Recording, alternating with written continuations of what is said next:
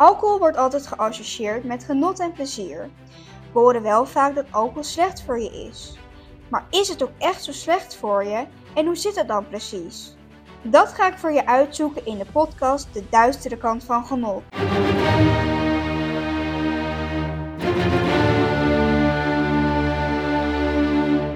Hey, leuk dat je weer luistert naar een nieuwe aflevering van De Duistere Kant van Genot.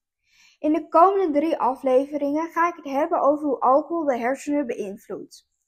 Vandaag ga ik het specifiek hebben over de schade die alcohol aanricht in de hersenen. Laten we snel beginnen. Onze hersenen bestaan uit witte en grijze stof.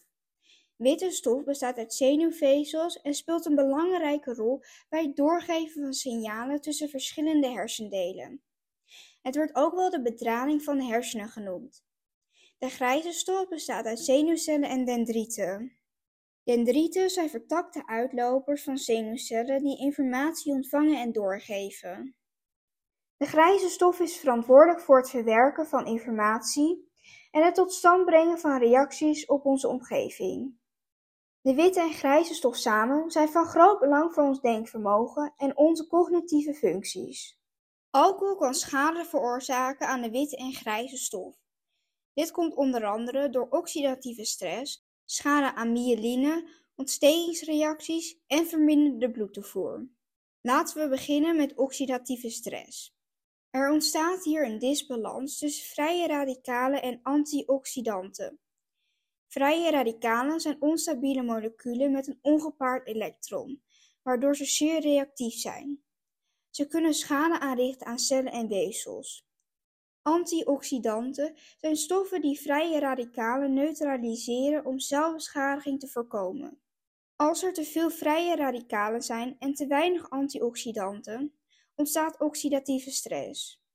Alcohol kan oxidatieve stress veroorzaken, wat kan leiden tot schade aan de hersencellen. Schade aan de myeline van zenuwen is een ander gevolg van alcohol. Myeline is de isolerende laag rond zenuwvezels. Het versnelt de geleiding van elektrische signalen. Bij oxidatieve stress beschadigen vrije radicalen de vetten in myeline, wat de efficiëntie van zenuwgeleiding vermindert. Alcohol beïnvloedt de productie en het behoud van myeline, wat de communicatie tussen hersengebieden en de snelheid van zenuwsignalen kan verstoren. Daarnaast kan langdurig alcoholgebruik ontstekingen veroorzaken wat chronisch kan zijn. Dit leidt tot celbeschadiging, degeneratie en celdood van zowel grijze als witte hersencellen. Zoals in een andere aflevering al verteld, kan alcohol het hart en de bloedvaten beschadigen. In de bloedvaten ontstaan vernauwingen en beschadigingen, wat leidt tot verminderde bloedtoevoer naar de hersenen. Verminderde bloedtoevoer resulteert in zuurstof- en voedingstekorten, vooral in de witte stof. Dit kan schadelijk zijn voor de myeline en de snelheid waarmee zenuwsignalen worden doorgegeven. Ook kan alcohol de niveaus van neurotrofe factoren verminderen. Deze factoren zijn van belang voor de gezondheid en overleving van zenuwcellen, omdat ze de groei en overleving van neuronen bevorderen. Een afname van deze factoren door alcoholgebruik kan leiden tot een verminderde ondersteuning en bescherming van zenuwcellen. Dit maakt de witte en grijze stof van de hersenen kwetsbaarder en kan uiteindelijk leiden tot degeneratie en dysfunctie van de witte stof. Alcohol veroorzaakt schade aan zenuwcellen, de neuronen. Deze schade kan ervoor zorgen dat ze uiteindelijk afsterven. Neuronen zijn belangrijk voor informatieverwerking en taken in de hersenen. Ook kan alcohol de synaptische plasticiteit van de hersenen beïnvloeden. Synaptische plasticiteit is het aanpassingsvermogen van zenuwcelverbindingen, waardoor ze zwakker of sterker worden bij veranderende activiteit. Alcoholgebruik verstoort dit proces door de werking van neurotransmitters te beïnvloeden, wat de efficiëntie van de communicatie tussen neuronen kan verminderen. Kortom, al deze gevolgen van alcohol kunnen zowel de witte als de grijze stof aantasten, wat leidt tot volumeverlies, krimp van specifieke gebieden en verstoringen in de normale hersenstructuur. Dit kan de communicatie tussen hersengebieden verstoren en de cognitieve functies beïnvloeden. Daar in de volgende aflevering meer over. Nu we de algemene gevolgen weten, ga ik vertellen hoe langdurig overmatig alcoholgebruik specifieke delen van onze hersenen beïnvloedt.